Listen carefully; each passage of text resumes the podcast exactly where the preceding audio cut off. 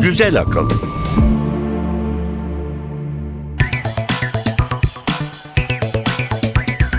Merhaba, Güzel Akıl 46. bölüme hoş geldiniz. Ben Emre Üç Kardeşler. Ben Elif Yılmaz. Kısa bir tanıtımımız var. Bugün nelerden bahsedeceğiz, gündemimizde neler var onu dinleyelim. Güzel Akıl'da bu hafta.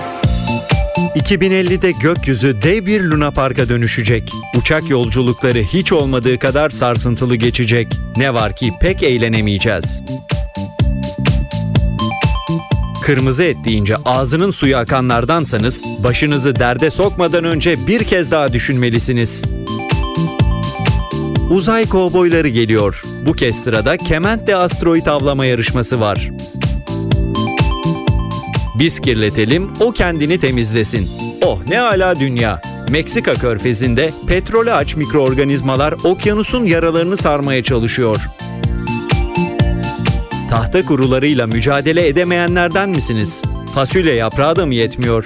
O zaman sentetik olana ne dersiniz? Bu yaprağı su içse yarıyor. Güneşin altında duran bir bardak sudan oksijen ve hidrojen üreten yaprak yenilendi. Artık kirli sulara da yelken açabilecek. Trafikte hız aşımı yapan araçlar, sessiz sedasız büyüyen ağaçlar, yerli yersiz kıpırdayan yamaçlar. Sıkı durun. 3 boyutlu lazer kamera kilometrelerce öteden resminizi çekecek. Bilgi işlem savaşları yıldız savaşlarından da uzun sürecek galiba. Birinin yaptığından canı yanan diğerini Avrupa Birliği'ne şikayet ediyor. Bilim ve teknoloji tarihinde bu hafta neler oldu? Cahillikler Köşesi Ve bir portre. Niels Bohr kimdi? Hangi takımın kalesini koruyordu? Kuantum fiziğinin maçı galip bitirebilmesi için nasıl bir oyun kurmuştu? Nükleer maçların asla bir galibinin olmayacağını söylerken bir bildiğimi vardı. Güzel akıl.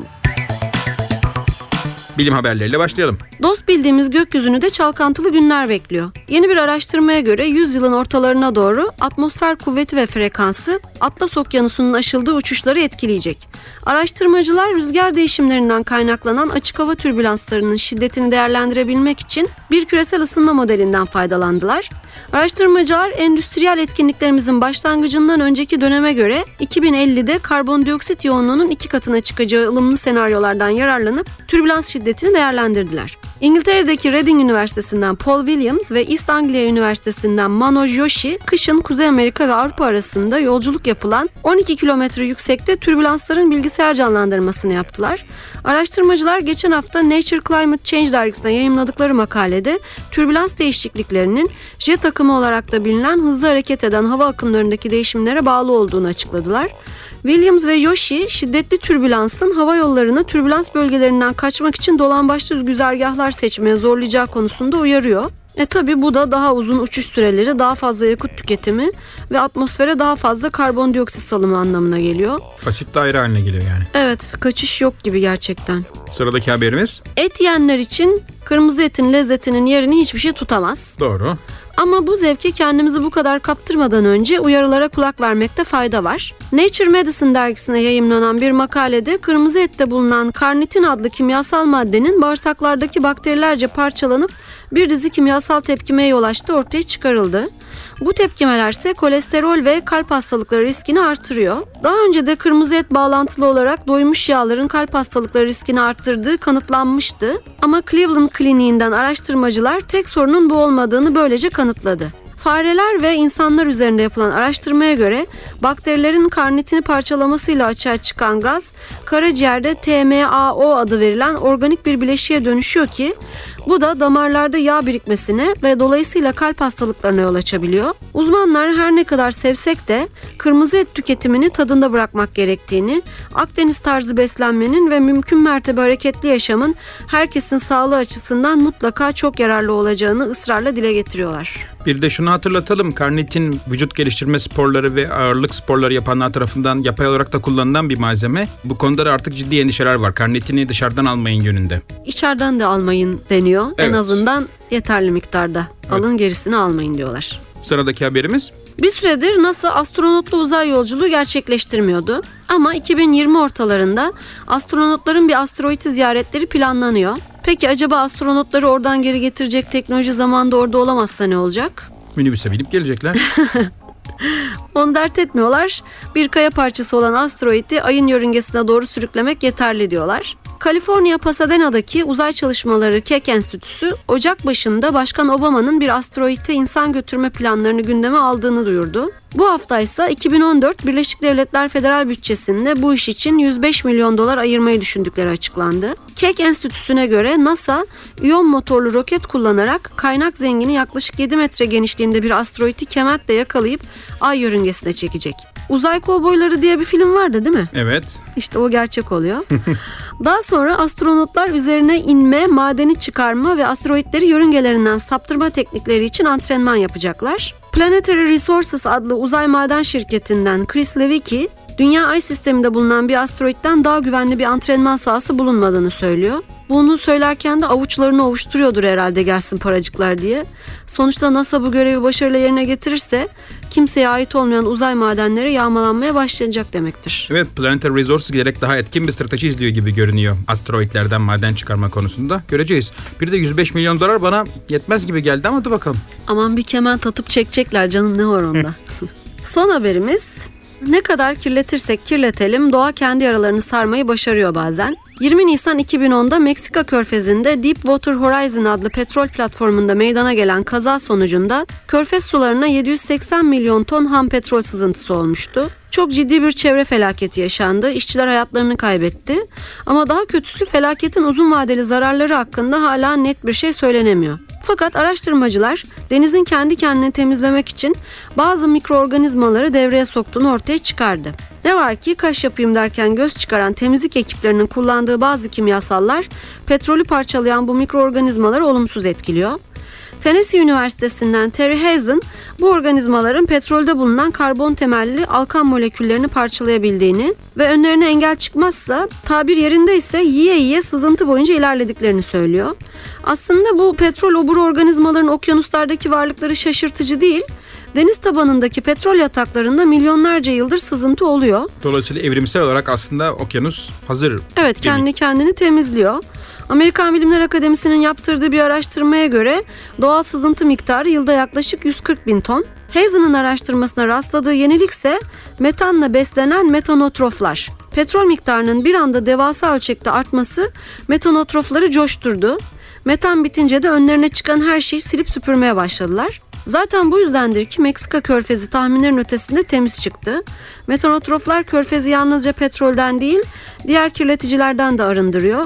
Yeter ki yanlış müdahaleyle işlerine taş koymayalım.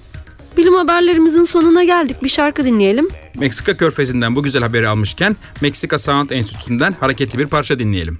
Solo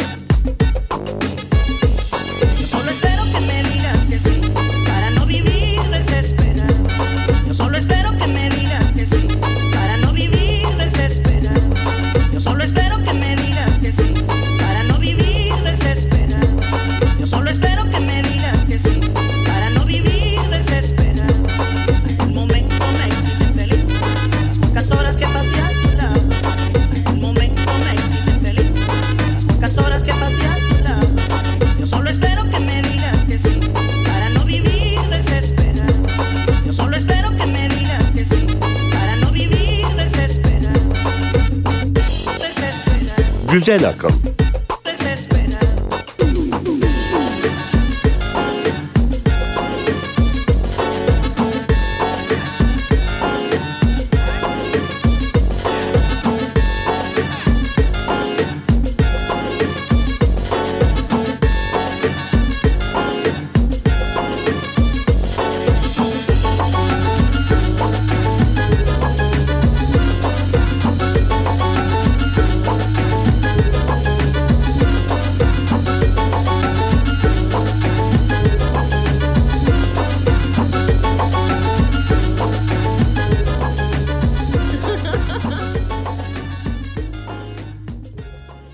Güzel akıl.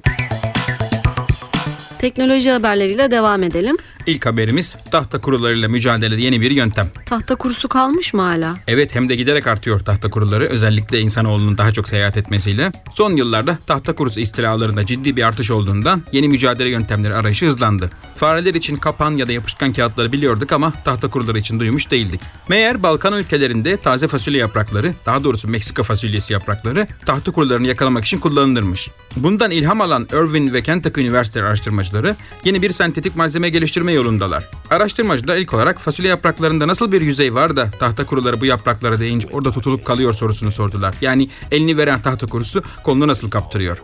Gördüler ki yaprakların yüzeyinde kanca şeklinde mikroskobik tüyler var. Bunlara trikom deniyor. İşte bu tüyler tahta kurusunun bacağını bir yakaladı mı bir daha bırakmıyor. Araştırmacılar umutlular. Yakında fasulye yaprağı kadar güçlü ve bazı yönlerden ondan da etkili sentetik bir yüzey geliştirebileceklerini söylüyorlar. Kimileri bu yöntemin çok etkili olmayacağını, istila edilmiş alanları bu şekilde temizleyemeyeceklerini söylüyorlar. Evet tek başına yetmeyebilir ama gene de ciddi bir fark yaratacaktır. Bir de imha kadar izleme ve erkana göre enstrüman olarak çok işe yarayacağı düşünülüyor. Yani bu kapanın yüzeyinde yakalanmış tahta kuruları görülünce diğer yöntemleri iş büyümeden düşük dozda kullanarak önünü kesmek için. Ya da orada tahta kurusu görünce kaçın. Mesela bu otele gitmeyin. Uyarı verebilirler. Evet. Evet. Evet. ikinci haberimiz. Sırada bir başka malzeme haberi daha var. Hem de gene yaprağı taklit eden. Bu sefer hainci bir tuzak değil, enerji üreten bir yaprak. Massachusetts Teknoloji Enstitüsü'nden Dr. Nokera ve ekibi 2011 yılında güneş ışığını gören ortamdaki suyun içine batırıldığında suyu hidrojen ve oksijene ayrıştıran bir yaprak geliştirmiş nanoteknoloji kullanarak. Suda serbest kalan hidrojen ve oksijen kabarcıklar halinde yükseliyor gaz halinde ve kullanıma hazır yakıt olarak tanklara toplanıyordu. Heyecanla karşılandı bu yaprak. Fakat temel bir sorunu vardı. Çok hassas yüzeyi hemen kireç ve bakterilerle kaplanıyor ve verimi hızla azalıyordu. O zaman her suyu kullanamıyoruz herhalde. Evet ancak saf su ile çalıştırabiliyordun. Yani musluk musluğu açıp doldurup ondan sonra da ondan yakıt elde etmemiz biraz hayal. Hayaldi. Hala da hayal ama gelişmeler var. Evet. Doktor Nokera ve ekibi şimdi bu yaprağı daha da geliştirdiklerini açıkladı. Yeni modelin saf suya ihtiyacı yok. Çünkü kirlendiği zaman yüzeyden kopan ve bu şekilde yüzeydeki bakteri uzaklaştıran ve kendisini tekrar yüzeyde çoğaltıp iyileştiren bir malzeme ile kaplı. Dolayısıyla bakterilerin yüzeye yerleşmesine izin vermiyor. Bu şekilde doğadaki ya da evsel atıklardaki kirli sulardan enerji üretimini mümkün kılıyor. Ki amaçları zaten öncelikle ortalama bir evin temel ihtiyaçlarına yetecek enerjiyi evin kendi ortamında üretmek. Üretilen enerji oksijen ve hidrojen formunda olduğu için anında kullanılmak zorunda da değil. Gerektiği zaman elektrik ya da ısı enerjisine çevrilebiliyor. Bu da bir avantaj. Evet güzel haber gerçekten. Umarım yakında evlerimizde kullanmaya başlayabiliriz. Çok güzel olur. Yazlıklardaki foseptik çukurlara bayağı bir işe yarar böylece. Üçüncü haberimize geçelim. Edinburgh Harriet Watt Üniversitesi'nden Angus McCarthy ve ekibi 1 kilometre mesafeden 3 boyutlu görüntü alabilen bir lazer kamera geliştirdiklerini duyurdular. Kamera tıpkı bir radar gibi uzaktaki cisimlerin üzerinden yansıyan lazer ışığının geri dönmesinin aldığı süreyi hesaplayarak çalışıyor. Çok uzakları gören optik kameralar var ama optik kameralar hava ve ışık koşullarına çok bağımlı ve 2 boyutlu görüntü alıyorlar.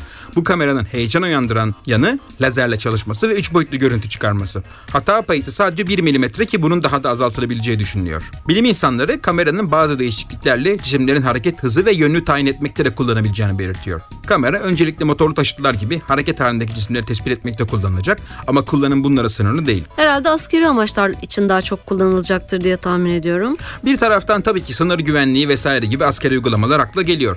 Öte yandan doğa olaylarının izlenmesi, toprak kayması, kayaların düşmesi gibi durumlar, bitkilerin büyümesinin izlenmesi gibi bilimsel ve günlük kullanım alanlarının çok faydalı olacağı düşünülüyor. Belgeselcilerin işine yarayacak. yani. Kesinlikle.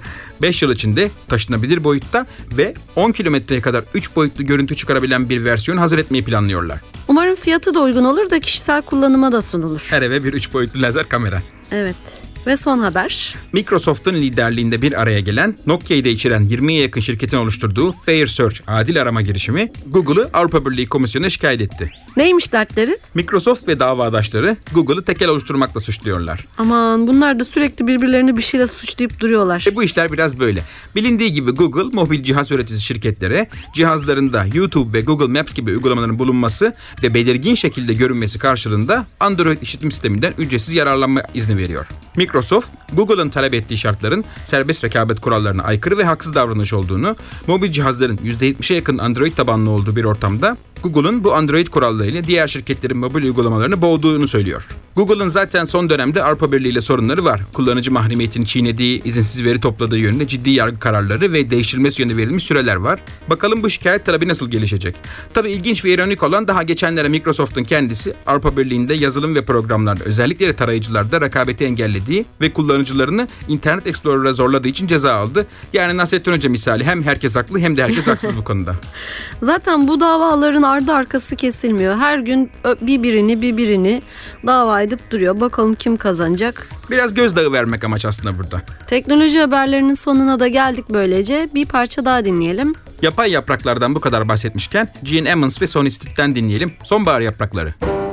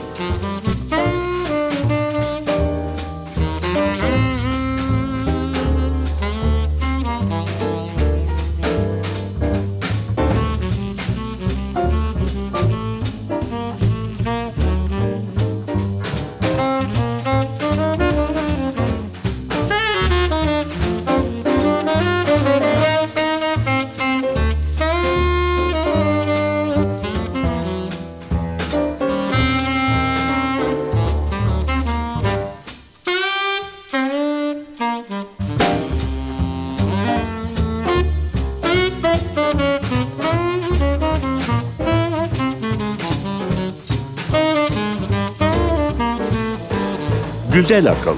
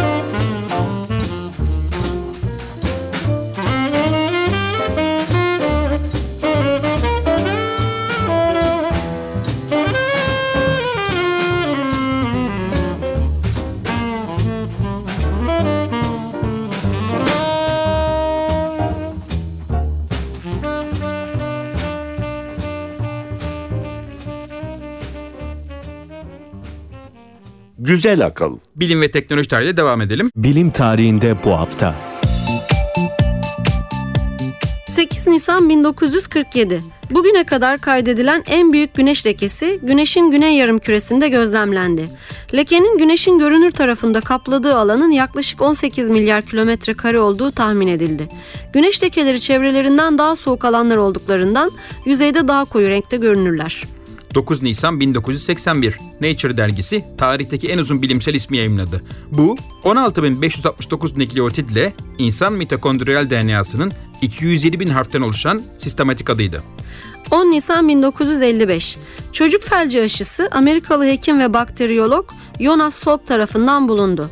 Doktor Salk, Virüs Araştırma Merkezi'nin başkanlığı sırasında maymun böbreği dokularında çocuk felci virüsünü üretmeyi başardı. 1954-55 arasında yapılan geniş çapta araştırmalar aşının çocuk felçinde etkili olduğunu kesin olarak gösterdi. 11 Nisan 1952 Parkinson hastalığının cerrahi müdahale tedavi edebileceği ilk kez gösterildi. Amerika Birleşik Devletleri New York'tan Irvin Cooper ve ekibi hasta Raymond Walker'ın ameliyatını başarıyla gerçekleştirdi. L-Dopa'nın kullanıma girdiği 1968'den önce Parkinson hastalığının tedavisi en nihayetinde ameliyatı zorunlu kılıyordu.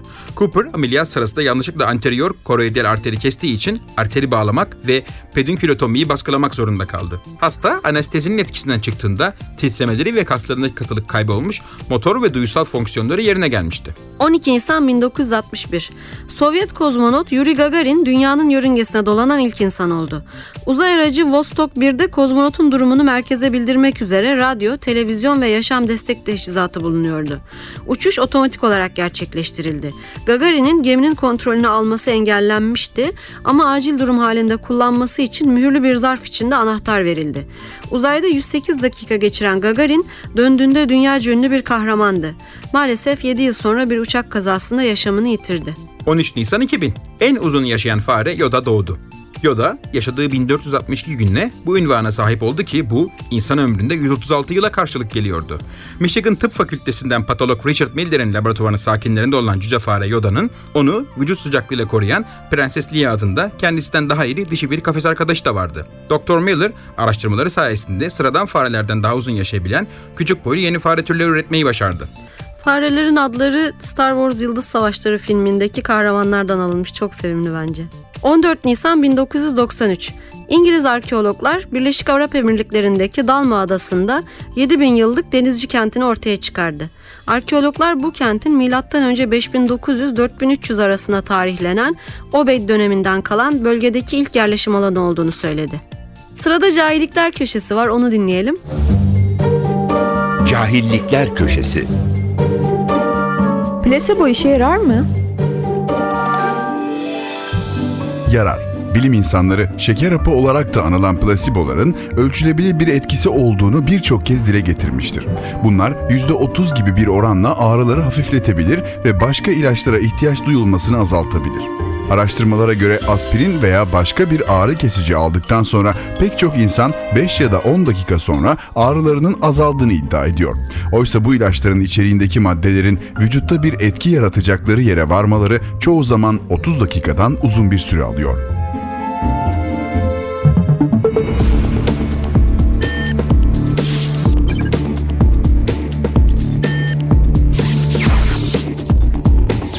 Güzel Akıl devam ediyor. Bu hafta portre köşemizde Niels Bohr'u konuşacağız. Çocukluğundan beri en sevdiği oyuncak atomlar olan Güneş sisteminden aldığı ilhamla yeni bir atom modeli geliştiren kuantum kuramının titanlarından. Hayranlık duyduğu Thomson'dan göremediği takdiri başta Albert Einstein olmak üzere dönemin tüm baba fizikçilerinden gören deha. Yalnızca fiziğe değil felsefe ve futbola da tutkun acar kaleci. Mümkün olduğunca çok insanı Nazi zulmünden kurtarmak için elinden geleni yapan, Manhattan projesinde çalıştığı halde atom bombasının kullanılmaması, hatta tüm bilgi ve planların uluslararası bir komisyonla paylaşılması için çabalayan barışsever. CERN'in kurulması için canla başla çalışan fizikçi. Bohr'a devam etmeden önce Yang Shufei'den kısa bir bah yorumu dinleyelim.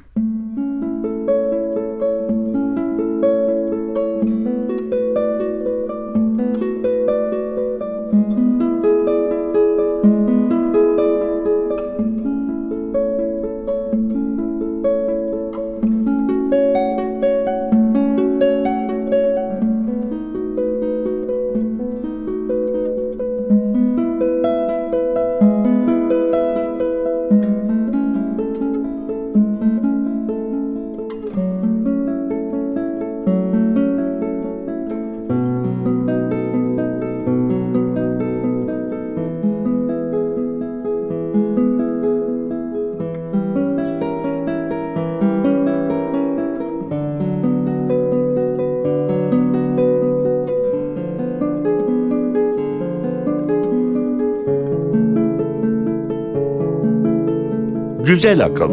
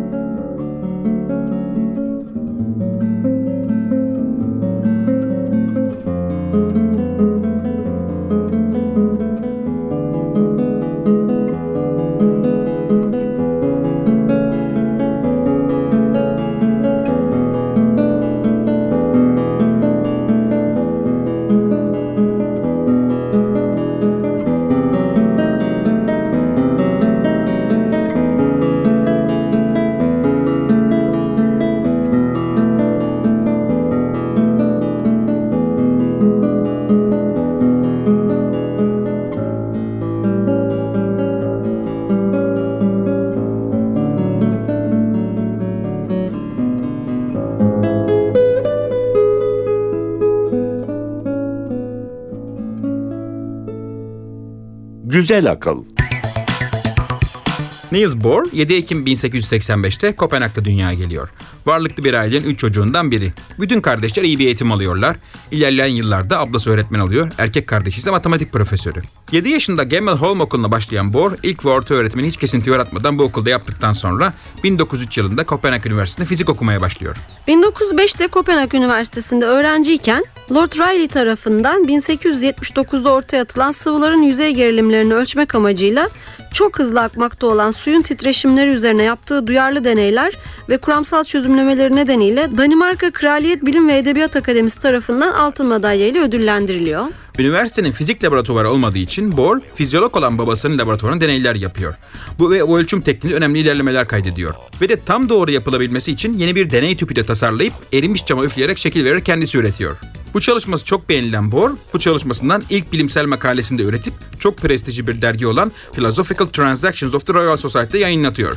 1911'de Christian Christiansen'in danışmanlığında metallerin elektron kuramı üzerine yazdığı teziyle doktora derecesini alıyor. Bu konuyla ilgilenmesi de anlamlı. Çünkü metallerin manyetizma özelliğini anlamak ve açıklamak için elektron teorisinin yetmediğini gözlemliyor ve bunun başka atomik nedenlerinde olması gerektiği üzerine düşünceler geliştiriyor. Bir de şunu ekleyelim. Lise ve üniversite yıllarında Bohr'un en büyük meraklarından biri de futbol. İyi bir kaleci kendisi. Matematikçi olan kardeşiyle beraber Kopenhag'da bir amatör takımda oynuyorlar. Kardeşi zaten olimpiyat sporcusu oluyor sonrasında ve de iyi bir matematik profesörü dediğin gibi spora da meraklı bir aile. Aynı yıl İngiltere'ye Cambridge Trinity College'a gidiyor. Çalışmalarını J.J. Thomson'ın yanında sürdürmek için. Fakat meşhur Thomson da aynı konu üzerine çalışmış olmasına karşın Bohr'un yaptığı metallerin elektron etkisi üzerine çalışmalarından pek de etkilenmediğini belli edince biraz da küskün olarak bir yıllık burs süresinin diğer yarısını geçirmek üzere Manchester'daki Victoria Üniversitesi'ne gidiyor. Burada da bir başka baba fizikçi Ernest Rutherford'un atom yapısı üzerine çalışan ekibine katılıyor. Döneminin bilimsel gelişmeleri karşısında biraz eski kafalı kalan Thomson'a karşı Rutherford daha modern bir görüş temsil ediyor. Bohr, Rutherford'un çekirdekli atom modelinin kuramsal sonuçları üzerine yoğunlaşıyor. Bir elementin atom çekirdeğindeki elektrik yükünün kaç doğal birime denk geldiğini ifade eden ve elementlerin periyodik tablodaki yerlerini belirlemede atom numarasının önemini ilk kavrayan fizikçilerden biri oluyor. Elementlerin fiziksel ve kimyasal özelliklerini belirleyenin elektronlar olduğunu, atom çekirdeğinin ise yalnızca elementin atom ağırlığını ve tabi varsa radyoaktif özelliklerini belirlediğini ortaya koyuyor. Rutherford'un atom modeli hem mekanik hem de elektromanyetik açıdan kararsızdı. Ama Bohr kuantum kuramından yararlanarak modele kararlılık kazandırıyor. Fizikçilerin bir kısmı kurama karşı çıkarken başta Einstein olmak üzere çoğu kuramın büyük bir başarı olduğunu görmekte gecikmiyor. İngiltere'deki bursları bitince Bohr 1912'de Kopenhag'a geri dönüyor. 1910'da zaten nişanlanmış olduğu meşhur matematikçi Norlund'un kızı Margaret'le de evleniyor. Kopenhag Üniversitesi'nde doçent olarak çalışmaya başlayan Bohr, 1913 yılında arka arkaya yayınladığı 3 makaleyle Bohr atom modeli kuramını bilimsel çevrenin dikkatine resmi olarak da sunuyor. Evet, triloji deniyor bu ünlü makalelerine. Ee, kısaca tekrar söylemek gerekirse Rutherford'un tanecikli atom modelini Max Planck'ın kuantum kuramına uyarlıyor ve Bohr atom modelini ortaya çıkarıyor. Profesör oluyor bu arada ve 1921'de Kopenhag Üniversitesi'nin onun için kurmaya karar verdiği Kuramsal Fizik Enstitüsü'nün başına geçiyor. Bu tarihten itibaren atomlar düzeyinde klasik mekaniğin ve klasik elektromanyetiğin yerlerini alabilecek tutarlı bir kuantum kuramı geliştirmek için çalışıyor. Bu enstitü Bohr için çok önemli çünkü bir yandan tıp öğrencilerine fizik dersi vermekten yorulmuş durumda. O yüzden gerçekten teorik fizik yapabileceği bir enstitü arayışında ve 1916'dan itibaren bu enstitü için çok uğraşmış. 18'de yasası çıkmış ama 1921'de ancak kurulabilmiş enstitü. Evet zaten gerçekten onun için kuruyorlar gibi bir şey. Enstitü atom fiziği ve kuantum kuramı çalışmalarında uluslararası bir çekim merkezi haline geliyor. Kramers, Havisi, Klein, Heisenberg, Pauli, Slaughter başta olmak üzere çok sayıda bilim insanı enstitüde çalışmaya geliyorlar. Bohr da hem yeni kuramlar üzerinde çalışıyor hem de çeşitli ülkelerde konuşmalar yapıyor, dersler veriyor. O dönem Cavendish'le beraber dünyanın en önemli iki fizik merkezinden biri haline getirmiş enstitüyü. Evet zaten ölene kadar da enstitünün başında kalıyor. Enstitü Niels Bohr'la anılıyor. Hem bilimsel çalışkanlığı hem de tatlı kişiliği merkeze çok sayıda önemli bilim insanının gelmesinde etkili. 1922'ye geldiğimizde ise Niels Bohr atomların yapısı ve yaydıkları radyasyon üzerine incelemeleri nedeniyle Nobel Fizik Ödülü'ne layık görülüyor. Ki 37 yaşında. Evet şöyle de bir ek bilgi verelim. Aynı ödülü 1975'te oğlu Oğuç Bohr da alıyor. Baba oğul Nobel alan 4 aileden biri Bohr'lar. 1924'te Bohr enstitüde çalışan meslektaşlarıyla Bohr-Kramer-Slaughter kuramını ortaya atıyor. O yıllarda enerjinin ve momentumun korunumu yasalarının atom düzeyinde kesin olarak geçerli olmayabileceği ancak istatistiksel ortamlarda geçerli olabileceğini düşünüyor. Bu kuantum mekaniği matematiksel bir yapı olmanın ötesinde fiziksel bir yorum gerektirmiyor diyor Bohr. Aslında bu yaklaşım tüm Kopenhag ekolünün geliştirdiği kuantum kuramına fiziksel yaklaşım olarak adlandırılıyor. Her ne kadar Einstein düşünce alanında en yüksek müzikalite olarak nitelendirse de Bohr'un kuantum mekaniğini klasik fiziğin atom düzeyindeki olayların anlaşılmasına yönelik akılcı bir genelleştirme şeklindeki yorumunu hiçbir zaman kabul etmiyor. Fikirleri çarpışsa da Bohr ve Einstein bir araya gelip sohbet etmeyi çok seviyor ve fırsat buldukça da bunu yapıyorlar. Tatlı tatlı atışırlarmış. Bohr, Einstein'ın itirazlarının düşünce evriminde önemli rolünü ve kendisinde bıraktığı etkileri her zaman vurguluyor. Hatta Einstein'ın ölümünden sonra bile kafasında hep onunla fikirlerini, varsayımlarını tartışmaya devam ediyor. Bu gerçekten pek çok büyük bilim insanında gördüğümüz bir şey. Belli fikirleri sürekli o alana katkıda bulmuş bazı insanlarla diyalog halinde geliştirmeleri çok hoşuma giden bir olay. Evet gerçekten geliştirici bir tartışma ortamı oluyor demek ki. 1930'lara gelindiğinde Bohr'un geliştirdiği atom çekirdeği modelinde çekirdek bir sıvı damlacığı şeklinde betimleniyor ve model birçok çekirdek tepkimesinin özellikle çekirdek bölünmesinin anlaşılmasında önemli rol oynuyor. Ki bu Bohr'un fiziğe son büyük katkılarından biri olarak kabul edilmekte. 30'lu yıllardan itibaren giderek saldırganlaşan Nazi yönetimi karşısında pek çok Yahudi veya muhalif bilim insanı Almanya'dan kaçmak zorunda kalıyorlardı. Rockefeller'den aldığı finansal destekle Bohr pek çok bilim insanı Kopenhag Enstitüsü'nde misafir ediyor ve onlara dünyanın başka yerlerinde akademik pozisyonlar da ayarlıyor. 1940'ta Danimarka işgal edilince altından olan Nobel madalyaları Almanların eline geçmesin diye bir öğrencisinde bunları aside atıp eritmesini söylemiş. Bu eriyik formda madalyalar savaş bitene kadar bir rafta duruyorlar. Kimse de farkında değil onların içinde ne olduğunu. Daha sonra tekrar ayrıştırılıp madalya haline getiriliyorlar. Nobel Vakfı'na gönderiyorlar madalyaları. Onlar yeniliyorlar diye biliyorum ben. Evet. Savaş yılları aynı zamanda Bohr ve eski öğrencisi Heisenberg'in yolların ayrışmasının yılları. Heisenberg Alman hükümetinin atom bombası projelerinin aktif bir yöneticisi. Bohr öğrencisinin Nazilere destek vermesi ve onu da kendi tarafına çekme girişimleri karşısında sert ve kararlı şekilde mesafe koyuyor Heisenberg'e. Evet Heisenberg de enteresan aslında 1941'de Bohr'u ziyarete gelip bunları anlatıyor. Alman nükleer enerji pro- projesinde çalıştığını ve er ya da geç atom bombasını yapacaklarını söylüyor. Belki de uyarıyor bilmiyorum neden böyle bir şey yapma gereği duymuş. Ee, Bohr'un kafası çok atıyor bu işe gerçekten. Birkaç mektup yazıyor Heisenberg'e ama postalamıyor, vazgeçiyor. Sonra ne yapabilirim diye düşünüyor. Aslında e, hem annesinin Yahudi olması hem de Nazi karşıtları görüşleri yüzünden o da Nazi Almanyası'nın Danimarka'yı işgaliyle birlikte ciddi tehdit altına giriyor. Ki tutuklanacağının belli olması üzerine Danimarka Direniş Hareketi'nin yardımıyla Bohr 1943 yılında önce İsveç sonra İngiltere'ye kaçıyor. Onu İngiltere'ye götüren iki kişilik uçakta Bohr oksijen tüpünü açmayı unuttuğu için bayılıyor ve pilotun durumu fark etmesi üzerine son anda hayatı kurtulmuş. Pilot söylememiş ama oksijen tüpünü açacaksın diye nereden bilsin adamcağız. İngiltere'de atom bombası yapım projesinde görev alıyor. Sonra da Amerika Birleşik Devletleri'ne gidip oğlu Oğuz ile birlikte meşhur Los Alamos laboratuvarlarında çalışıyor. Fakat çok yoğun şekilde çalışmıyor. Aktif bir yöneticisi değil Manhattan projesinin. Öyle çok aktif bir katılım yok Manhattan projesine. Biraz daha akıl odası şeklinde yaklaşıyor olaya. Evet çözemedikleri noktalarda danışıyorlar daha çok. Fakat içi hiç rahat değil. Hem İngiltere Başbakanı Churchill'i hem de Amerikan Başkanı Roosevelt'i bu tür durumlarda uluslararası işbirliğinin şart olduğuna ikna etmeye çalışıyor. Ama maalesef ikisi de yanaşmıyorlar. İlla kendileri bulacaklar ve kimseye hesap vermeden kullanacaklar. Öyle istiyorlar herhalde. Birleşmiş Milletler'e de mektup yazıyor. Ama bu barışçıl çabaları sonuç vermiyor. Bohr atom enerjisinin uluslararası düzenlemeye tabi olması konusunda her zaman çok net ve katı olmuş. Evet bundan taviz vermiyor ama sözünü çok geç dinliyorlar maalesef.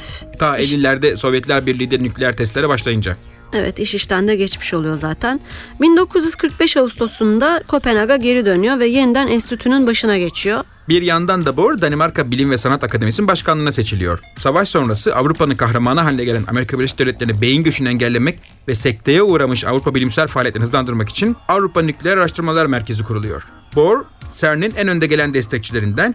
Aynı zamanda Nordik Teorik Fizik Enstitüsü ve Sürdürülebilir Enerji Ulusal Laboratuvarı'nda yöneticini yapıyor. Evet 1957'de Amerika Birleşik Devletleri'nin verdiği Barış için Atom Ödülü'nün ilk sahibi oluyor. Çalışmalarına devam ediyor. 18 Kasım 1962'de kalp yetmezliğinden hayatını kaybedene kadar görevinin başında kalıyor. Aramızdan ayrılıyor Niels Bohr ama kuantum mekaniğine ve atomlar dünyasına getirdiği çığır açıcı yenilikler ve çalışmalarıyla bu dünyadaki varlığını her zaman sürdürecek. Fakat biz programımızın sonuna geldik. Bir şarkıyla veda edelim. Kapanış şarkımız Bohr için Trio Obscur'dan gelsin. Manyetik Tango. Hoşçakalın. Hoşçakalın.